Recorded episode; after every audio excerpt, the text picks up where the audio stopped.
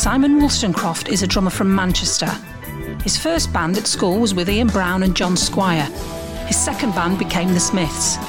He played with The Fall for 11 years and continues to play drums for Manchester bands today. Johnny Marr nicknamed him Funky Si. This is Funky Si's A to Z of Manchester. Hi Simon, how are you doing? I'm very well, Jackie. How are you? I'm good, thank you. Good. Now football's back. It's exciting. Yes, it is. Are you excited about the football being back, or would you rather this season was just over? Uh, I think I'm excited that there's some sort of football, but it'd be very hard um, not being able to hear if the crowd from where I live. Oh, can you usually hear them? You can when they score. Oh well, so, so, so you can't hear them very much then. Well, um, I won't hear a thing this week, so it'll be interesting to see how the players. I'm sure a lot of them like showboating, you know, out there on the pitch. It must be weird if you Stuff like that. They won't be able to do it. No, it'd be like doing a play to no audience. Kind of, yeah. Uh, And I suppose you, you must get some sort of feedback from the crowd. But having said that, yeah, doing a gig, it doesn't matter if it's Wembley or, you know, Pig and Whistle. Really? What? It makes no difference. Not really. It's you know, it's it's do or die for me anyway. Wow, that's drummer. that's crazy. yeah. You know, you've got to put everything into it. so course. once once you're in the zone, yeah, once you're in the zone, then it's autopilot, and, and hoping everything's going to go okay. You know, technically and otherwise. but does it not? If the if the crowd are really l- loving it, does that not make a difference to how much you enjoy it? Uh, it can do. Yeah, it makes it easy a little bit. You're still going to play in, in an empty front of an empty room as well. So, uh, but it'd be interesting to see how the players uh, get on. Yes, it certainly I'm sure will. some of them would prefer a crowd because they like winding the crowd up, you know, like Wayne Rooney did. You know, just just like a dig here, a little kick there. But uh, Marcus Rashford, what a hero he is! What a role model for uh, everybody in the country. Making He's- the government do a U-turn like that about uh, Wasn't free school fan- dinners. He's fantastic. Isn't isn't that great? Yeah. Um, he's great. Um, I don't think he's reached his potential as a player. I don't. Well, he's only 22. Is that all he is? Yeah. Yeah, I knew he was young. But the Wythenshawe lad. uh, Exactly. I'm really proud that, um, you know, gone and done that for the kids so they, could, they don't get hungry, you know, during the day, during the summer. But isn't it terrible when you think that anybody would have to do that to force that situation? Yeah, um, It's a crazy thought, really. you know, that, oh, there's some idiots in the government, there really is. What's he called? Uh, Hancock. Uh, got his name wrong for a start. In a, Daniel, yeah, in a press conference. Get- Ridiculous. I've got no idea, have they? no. And you know what? He didn't need to step up and do anything, did he, Marcus? He could have just quietly gone on with his life. I know he didn't, did he? No. All praise to him. But fair play to him for just No. thinking, you know what, I can't sit back and just see this happening. I'm going to put myself out there. Because he'll have got abuse, because people do. Yeah, yeah. You can't make everybody happy, can you? You know, seeing this more and more, aren't we? But it's great, isn't it? It's great that he just thought, okay, well, I'm going to make a stand and I'm not going to give up, and I'm, and this is No. the cause that I'm going to stick up for. Brilliant. Well done, Marcus.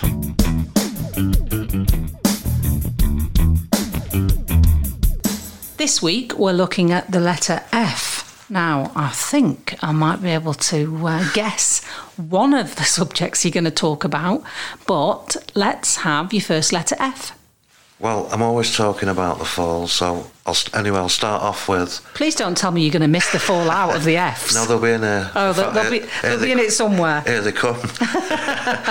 well, when I first joined the band, 86, in the summer, my first big gig was the festival of the 10th summer at GMEX in Manchester, the old Central Railway station that was a wreck. You know, weeds growing out of it for years and years, using it as a car park, they were. Uh, they did it all. I don't know what it's called now. Um, well, it's a hospital now. Uh, God bless the NHS. You know, got all those beds in there. You know, ready. It was to celebrate the 10-year anniversary of punk rock, basically, put on by Factory Records, and it was a great bill. There was the Smiths headlining, New Order, a certain ratio, The Fall, OMD. They were on it as well. Right. And When- how, how long had you been with the band at this point? Probably about a month. Oh, what a gig to start Yeah. with. Uh, it was dead exciting. It was a bit like a hospital backstage as it happened. at the GMEX then. They just had these kind of uh, curtains that you'd see in a hospital, Dividing up the the acts. Dividing the, the dressing room areas. Right. Because there were so many acts. Yeah. But everybody got on fine. It was a nice atmosphere backstage. Yes, I'd say so. Yeah. And it was full all you know all day long. We went on about tea time, I think, for New Order and the Smiths. What I most remember of, of, that, of that gig, I saw the Smiths a lot of times, and they were very good. And uh, You're rubbing it in now because you, you know full well I never got to see the Smiths. It's like the biggest thing in my life that I never saw them. But anyway, carry on. yeah, well, it was around the time of uh, the Queen is Dead album, which I'm not certain, but I think it's the anniversary of it, 30 odd years now. Oh, okay. Oh, 86. It's, it's more than that. But it's a long time ago. But Morrissey had uh, a big placard that you see in a demonstration um, with a whiteboard on it, and the Queen is dead. he was waving this about. That's the memory that sticks with me most uh, of that day. But it's a great, you know, it was a great gig. I don't think they have many bands there, if at all, do they now? I don't think so. Did you watch the other acts then as they were going on? Like, did you watch New Order and Yes, I would have done. Yeah, because I stayed because I watched. Uh, t- you know, in fact, to give Andy Rourke a lift home, I think, after he'd done his duties. So, uh, and I, I think I went back there again. No, maybe I didn't. I went to see another. ba- I saw a few bands there, Happy Mondays, and it was it was always I liked it. You know, it's a shame you don't. It's either the arena or it's the Apollo. There's nothing in between. Seems to me, Manchester anyway. But what? what, what there's, yeah. well, there's the academy, isn't there? You can go to the academy. Yeah, that's and that's true. got a few different sizes of rooms. Yes, I think it held about 5,000 GMEX, maybe 10,000, I don't know. Maybe, yeah. I think it might have been 10,000. Yeah. So there is one, in fact. I'll shut up Yeah, exactly. and move on to the next letter. Okay, what's your next letter F? Well, it's F for Free Range, which uh, a fall song that I co-wrote on a, the Yamaha SY55 that Mark bought me out of Loot. I was telling you about. We first recorded it at Dave Bush's house in Stockport. We used to go and have songwriting sessions, me, Steve, and Craig, with Dave, who worked the computer. And we did a version, and we, we took it up to uh, Kelvin Grove in Glasgow, to Deacon Blues Studio, to record it. And we did a fantastic version of it, was a lot funkier than the one that came out. And basically, Mark, uh, as he often did, didn't like anything that was too slick. and he just came in and said, Get rid of that, get rid of that, it's a load of rubbish. so we ended up recording it in London, you know, about that period. And that's the single that came out. And it's the highest uh, chart position of any self penned Fall song. So I'm very proud to be in that. And uh, we did a video, you know, in London, in the city of London, on an armoured car. It was called a Scorpion, I believe. And we drove around the streets of London, and Mark was singing about the breakdown of uh, the Eastern Bloc. Well, it's a great song, Free Range. and did you have to close off the streets or were you just filming as you were driving round? We were just filming, driving round on a trailer on the back of a Land Rover that's pulling it along, and I was, I was, I was the driver, uh, which you know was okay. I was looking in the wing mirror a bit too much. So. And so have you got a recording of the original one, the funkier version, the well produced version? Dave Bush has, but he lives in Spain now. But uh, I must ask him about that. Well, you must ask him about that. But he never put vocals on that version, you see, because he just rubbished it. There was only vocals done on the other version, which may have been slower or faster. Depending on how he was feeling that day. Well, yeah, yeah. Yeah, it was a really good, really dancey it was. Free. There is a remix of the song Free Range.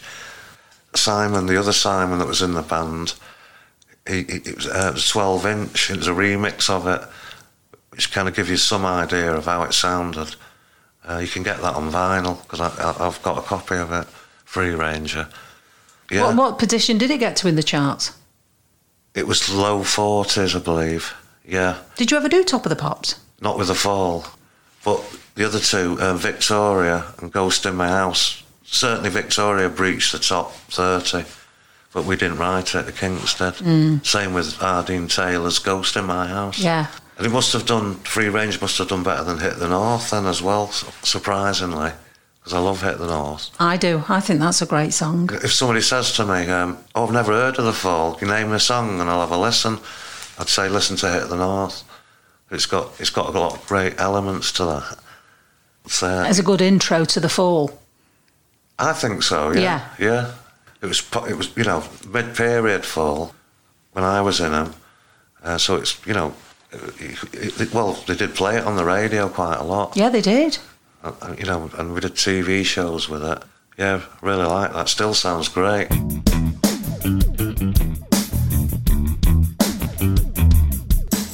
Two Franks. I'm going to talk about Frank Lea first.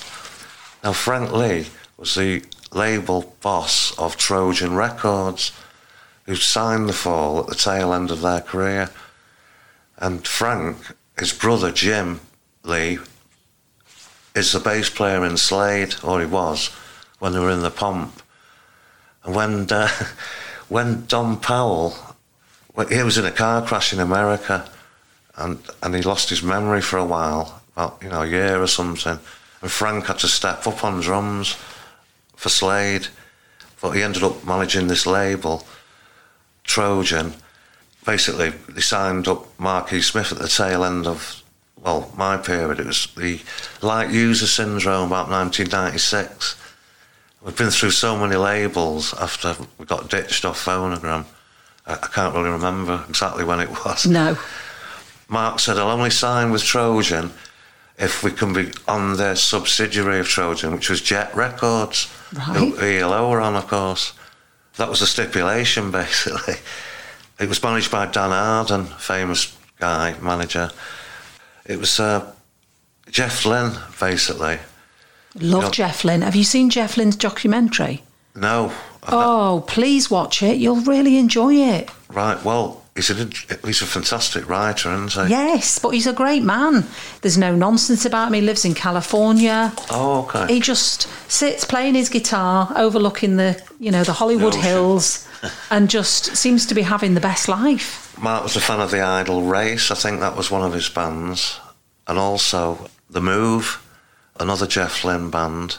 Basically, uh, Frank Lea had worked with you know all these people. He was kind of the you know West Midlands music mafia, Frank.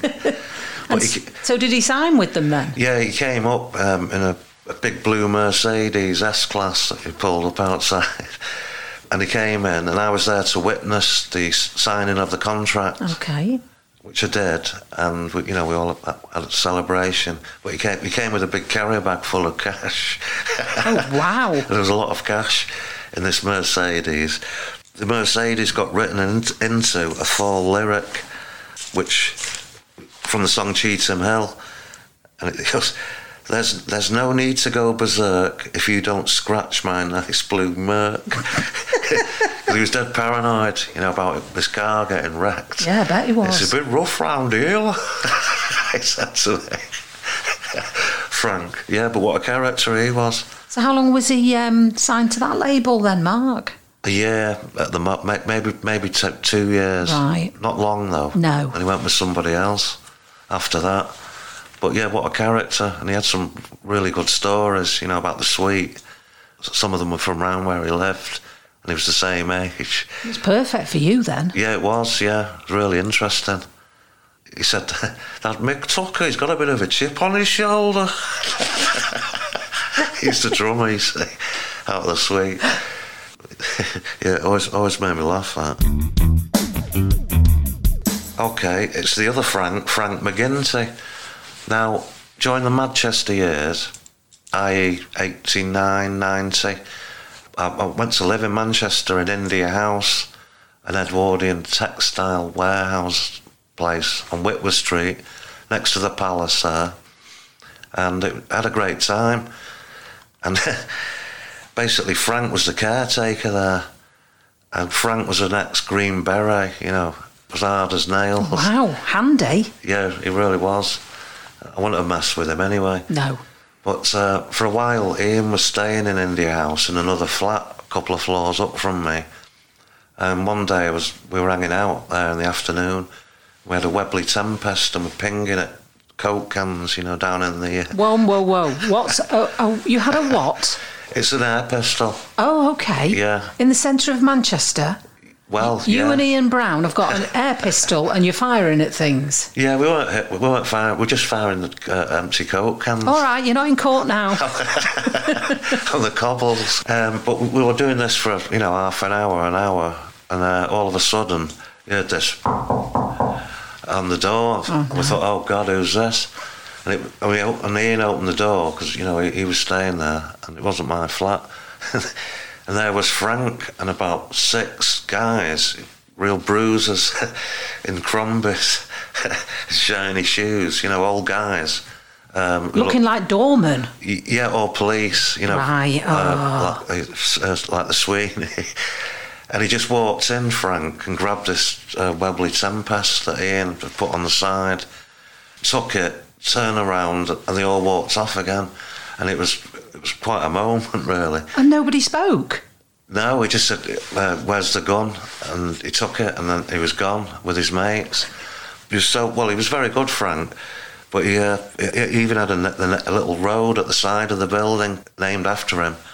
They named it Frank McGinty Close. It's only a little road, but yeah, I wouldn't have messed with Frank in a million years.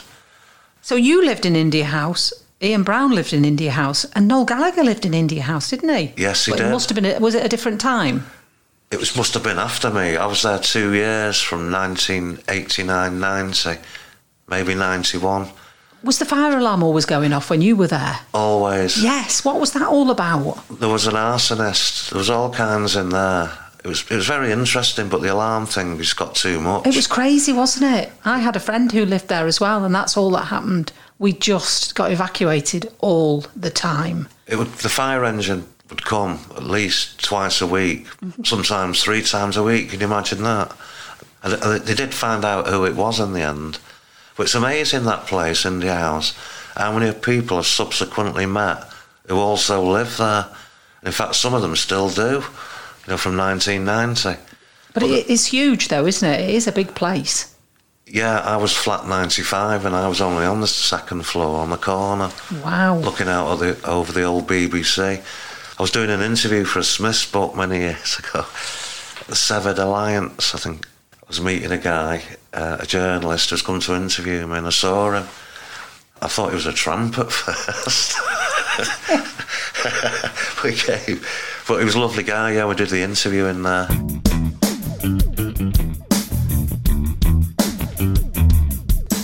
Okay, it's going to be the Family Bizarre.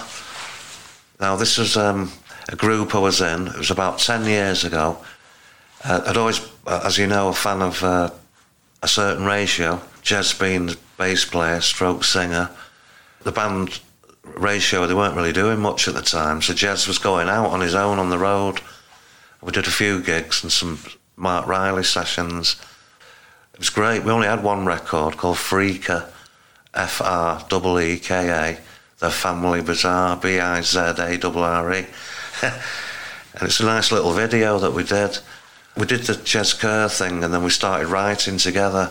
There's some really interesting stuff.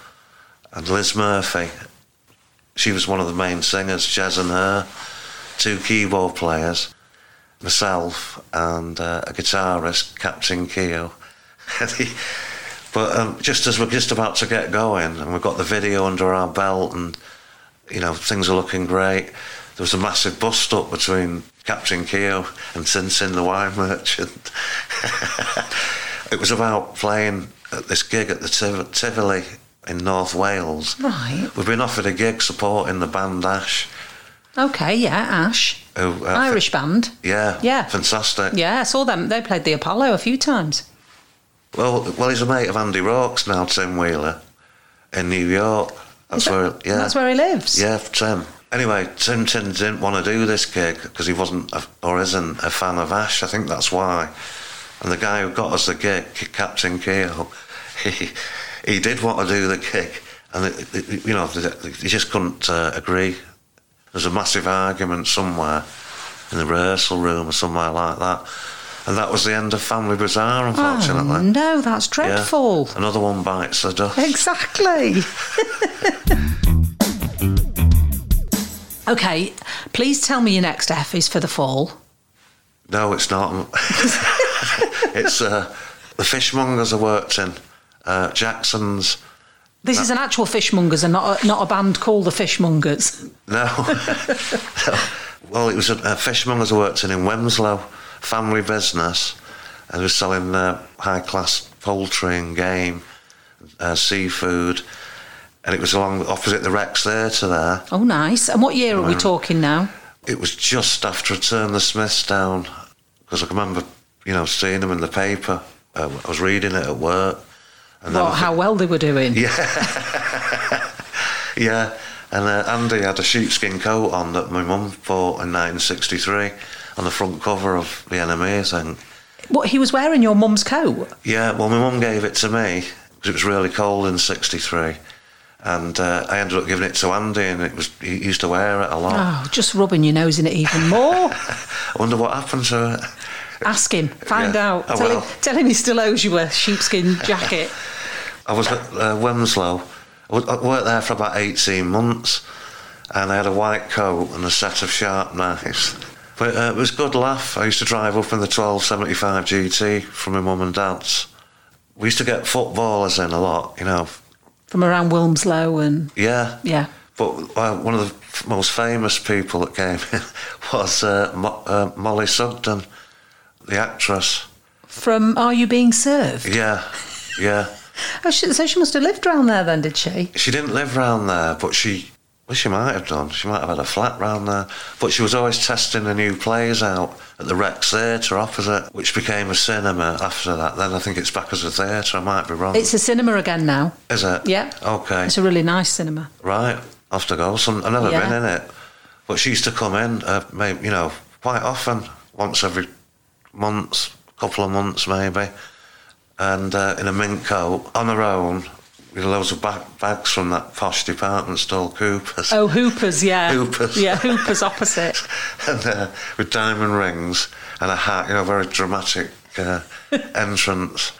I'd like some smoked salmon, she'd say, you know, and I, I'd, I'd cut it for 'em, uh, really, really, really thin. Slice it with one of your sharp knives. Yeah, Yeah. yeah, yeah. She was in. uh, I like. I think she's a great character, and I been served. Oh, she was. She was brilliant. Well, it was huge, that show. It was. It was a, a staple, you know, at, at home when I was growing up. Oh, absolutely. Yeah.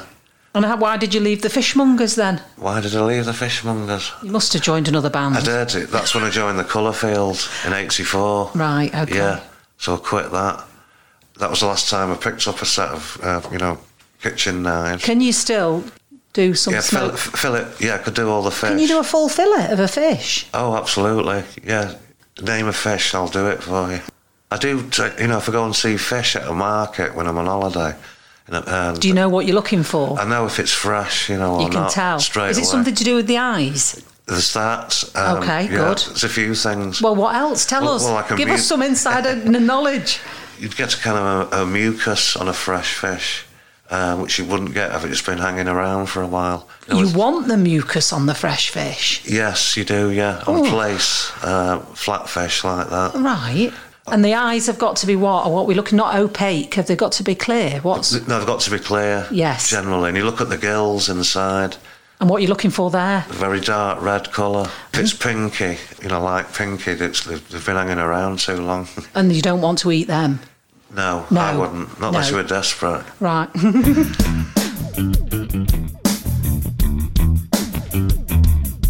The next F is the club, Indie Club, 42nd Street, on Bootle Street it is, in Manchester. Did you ever go? yes.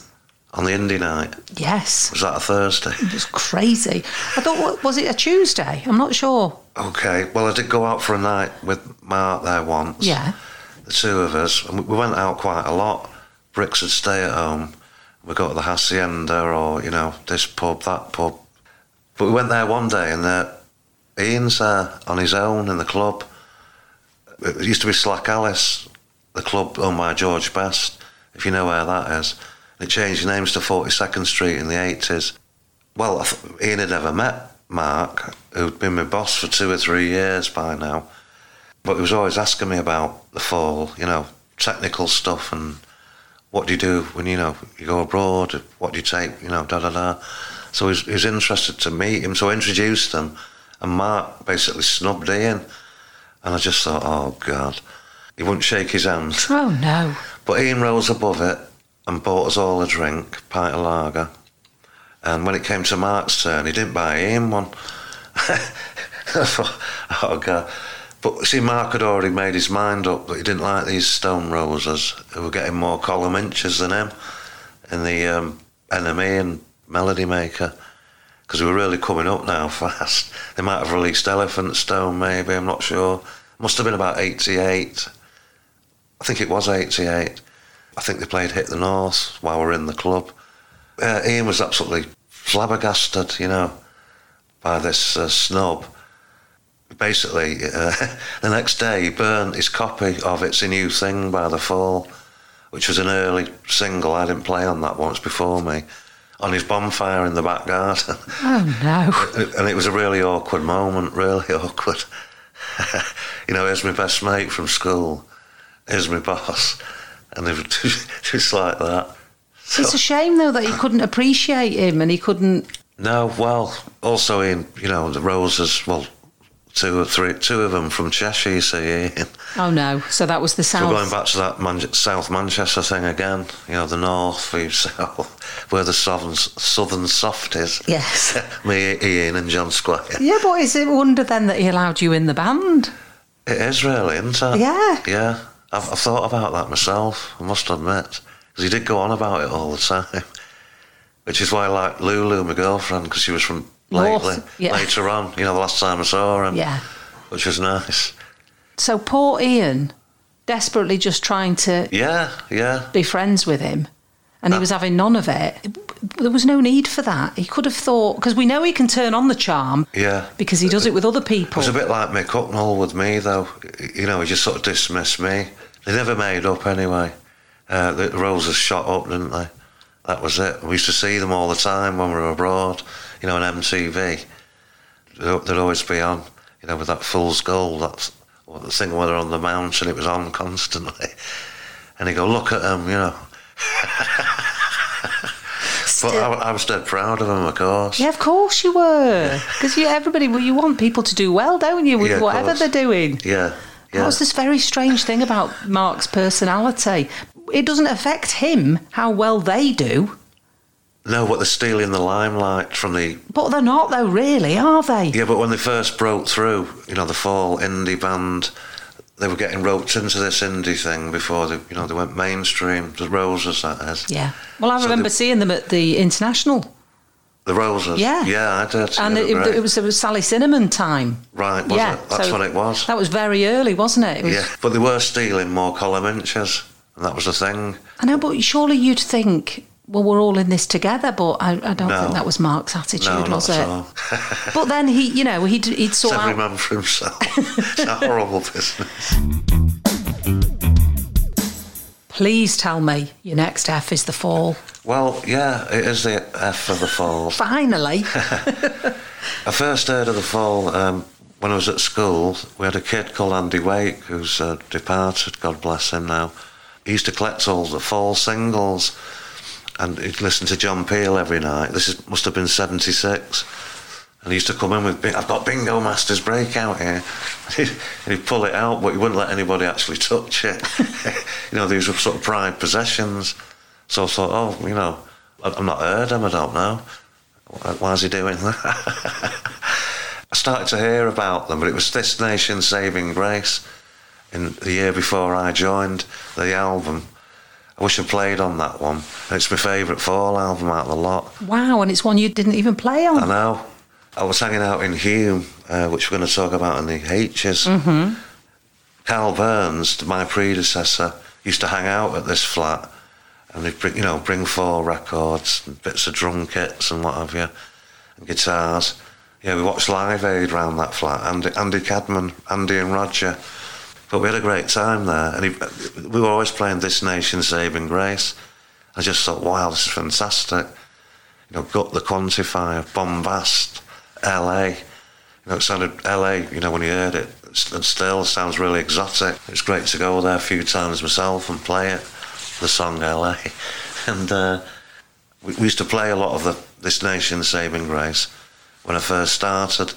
We would have done it uh, the Festival of the 10th Summer, in fact, just before um, Bend Sinister came out, which was my first album. I'm, I'm fond of Bend Sinister. I'm also fond of Extricate, which we did in 1990, I think. We did a big world tour, you know, down to Australia with that one. It was a great experience. It wasn't always easy, as it never is with the fall. But the problem was, at the end of this sort of tour, when we were in Australia, Marcia Schofield, keyboard player from the Bronx, she got the boot, basically. I'm sorry, I got it the wrong way around. It was Martin Bramah who was playing second guitar. was just told one evening, right, uh, you fired, the tour manager fired him. I don't know what it was about. I think Mark was a bit jealous of Marcia and Martin sharing a room. Basically, he had to fly, fly home. We carried on without But was this Martin. Mark's decision and he got the tour manager to do it? Yes, of course. Oh, yeah. okay. No, I, well, it sounded like the tour manager had just decided I'm just splitting up some of the band. No, no. no. So he was just acting on Mark's instructions. He was. Okay. He was he, Robbie. uh, He's from Glasgow. You know, he's, he was another hard case. Very fond of the whiskey. Was Robbie the green tour jacket. I remember that. I think he took delight in it. But I felt really sorry for Marcia, and we went to New Zealand after that, and then possibly Japan after that. And uh, I stayed behind with Mark after we played Japan because we were doing loads of interviews, you know, with the record company out there. It was good fun. Bought me a really expensive shirt. It was just, you know, a bit like a golfer shirt. It was in green. Uh, it cost an absolute bomb. Well, everything uh, does, I think, in Tokyo. What a great experience it was in the fall, all round. As I say, the first half of my tenure was brilliant. First five years, six years, and then it went downhill gradually, and then really steeply towards the end. So the reason for the for it being good in the beginning was what? What was it? Because you were on a good record label, everybody was getting on. Yeah, everybody was getting on. And Mark and Brix have been married not that long, maybe a couple of years. Bought the home uh, together in Prestwich, which was the base, you know. And everything was going great. The, the, the records were doing well. And it, you know, it was a, sort of about 90, after Infotainment Scan, really. uh, the, the, the descent started. And so, what do you put that t- down to then? Well- obviously Brix had gone as well Yeah, then. Dave Bush had have gone up the, uh, in the early 90s. Craig Scanlon. So it's sort of only me and Steve, and then these newcomers that had come in, and uh, it wasn't the same. And we weren't coming, we weren't selling as mo- you know as many records as we'd once done. I'm very thankful to Mark, you know, for everything that he did for me. And I went to his funeral. His sister said to me, Caroline, oh, he'd, he'd be so glad that you've come to this because I didn't really see Mark for the last few years. As I say, I bumped into him in a pub somewhere in town, Gulliver's or somewhere, and that was it. You know, I, I was doing other things then. But I, I owe him a lot, really. But was it nice to see him when you did bump into him? Yeah, it was great. It was really good. It was clocking Lulu, my girlfriend, to see she was all right. but being a North Manchester girl, he seemed to approve of that. Oh. he was clever the way he put his words together. Yes. I liked him. I thought he was great. You know, I thought it was great fun, but I don't think I would have wanted to work for him necessarily. He was uh, he was just very contrary and I would say very difficult to work with. Yes, he was. There's no doubt. But that's what made him good. 'Cause if it- everybody got an easy ride, everybody would have got lazy. So maybe he got the best out of all of you Yeah, I think he did. by pushing you all. He did. He, he did run it like a cottage industry. It was, and he was very proud of that. And he'd go to the bank opposite Strangeways. He used to go. We used to spend a lot of time around there in the Salford Van Eyck, you know, because we get the vans all the time until the credit dried up at the end of the career, my career with him. Yeah. And Steve Hanley, bass player, had to uh, buy a, a a second-hand uh, Volkswagen van. It was great, great van. And we drove down that to do our last session, my last session. Did you know it was your last session? No, I didn't. Um, it was, the, I think it was at the Marshall Suite album, or Lev- Levitate it was. Dave Bush had just been ousted. Julia Nagle come in, doing a new album. I don't know what label it was this this week, and it was at Edwyn Collins' studio down in West Hampstead. Basically, we did a load of work, me and Steve and Keir Hardy and Simon Spencer, uh, the late Simon Spencer. They had a song called Inch, but we did some writing. Mark, as usual, rubbished it and sent Julia in, um, who was now having a relationship with Mark, as well as playing guitar and keyboards. And she came in and said, uh, Right, Mark says, stop everything you lot are doing. We're only doing my songs from now on. and that was the final uh, moment. What was the conversation like with Mark then? To, After to, that, he was very disappointed in me that I quit. Said, "Thanks a lot, Simon. I've took you around the world, you know, loads of times, and this is the repayment I get." And I felt really bad, but my situation had changed. You know, my priorities, basically. I felt bad about that, but it was cool when I saw him last time. Gulliver's was the last time. Yeah, he used to go to Gulliver's a lot, didn't he, and sit and have his, his pint. Yeah, he, well, he, he, like a lot of people, uh, he loved Leroy, the manager there, lovely Leroy. He picked me up in the middle of the night once from me and Lou on the other side of Manchester. New Year's Eve, he couldn't get a taxi for love nor money. But we were just going down this road. It wasn't even a main road, and he spot. We just drove past, and he saw us. It was a knight in shining armour. Thanks, Leroy. the Fall had an office in New Mount Street, which is sort of Ancoats end of town there. It was about the shift work time after we left Phonogram. He loved it having an office there, and he used to send us in to do stints, you know, in the little office. And uh, what? So you'd have to actually work in the office? Well, when you say work, he just wanted to make sure somebody was there in case the, the, the landline phone went off. And who was going to phone? Well, it was never. No, no one ever rang uh, when I was in there. Do you know? I wish I'd known. I'd have phoned. but, but, most of the time, he, he, said, "Simon, do you mind going in this week?" You know, and I get there at ten o'clock. John the postman worked in the office for a long while, right? Running Cog Sinister Records, which was the Falls record label. How often did you go to the office then? Well, he, he said while we were there he might say, "Can you do a week this week, Si?" And then Steve do a week this week. How long did you have the office for? I think it was probably about four years. It really was a hive of activity. And we used to keep the equipment downstairs as a loading bay. So whenever we went on tour on a big tour bus, it'd pull up round the back on this dead narrow street, and we'd all load in the gear there. There was a rehearsal room there, the hottest one in the world, Gillies, which was right down by the boiler uh, in the basement. I remember that. Marble Arch pub was round the corner. Mark just liked to go there, I think, come in, get his mail. It made him feel good about having a business, and it was a proper business this fall, which it was. And he got us the pension. Mark, another thing he did that was good. Good lad. Yeah, and Steve carried on paying it. I, I paid into it to about for about five years, maybe. Came in when I was 55 and I bought, you know, a second-hand motor. It's a nice motor. and uh, so we thought about, we had, you know, private medical insurance. That's nice to know that Mark was looking after you. Yeah, yeah, he was. Yeah. And uh, I remember when my mum first met him, she said, after the next day, said, "Oh, he was such a gentleman." That's what my mum used to say about him. He really could turn it on if he wanted. That's what I think. I mean, he phoned my mum because obviously I met him and was in the play, uh, Hey Luciani, and why? Because I was only eighteen. Why? What possessed my mum to allow me to go down to Liverpool, um, down, down to London, yeah. and stay in a flat with you, you in a flat, Craig, and Steve where was the flat? In Earl's Court. Right, I thought it might have. Yeah. so I'm staying with three blokes that I've never met before because of a bloke that I've met at the Hacienda who my mum thought was the nicest man, Mark. Right, did she? Oh, she thought he was great. Yeah, it was a great doing the Hey Luciani play. That was a good time. That was 86, though, wasn't it? So it's still within yes. the, the good. In fact, the, the, song, the theme song from it, Hey Luciani, mm. produced by Ian Broudie I, that was my first bit of drumming. I played on the a floor tom on the middle eight over at Amazon Studios, which is uh, where the Brookside set was. But yeah, Ian Broudie, um, I bump into him now and again. But what a great time we had in London.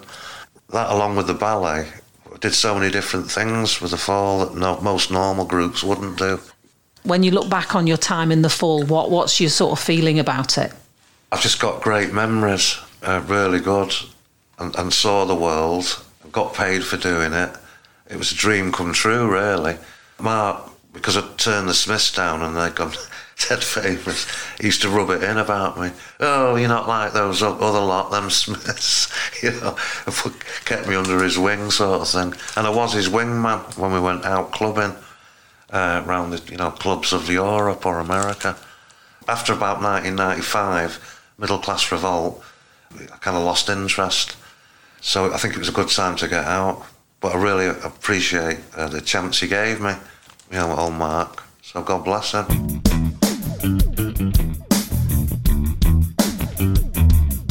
Right, so we need a soundtrack for F. We're going to go for The Storm by World of Twist. And then one of my favourite pop songs, Toxic by Britney Spears. Whoa, whoa, whoa. What's wrong with that? Yeah, it's one of my favourite songs. Okay. The next one is The Korgis, Everybody's Got to Learn Sometime. Lovely song. Then we're going to have a Smith song, it's going to be London. The last one is an uh, Ian Brown, Dolphins Were Monkeys, off Golden Greats album.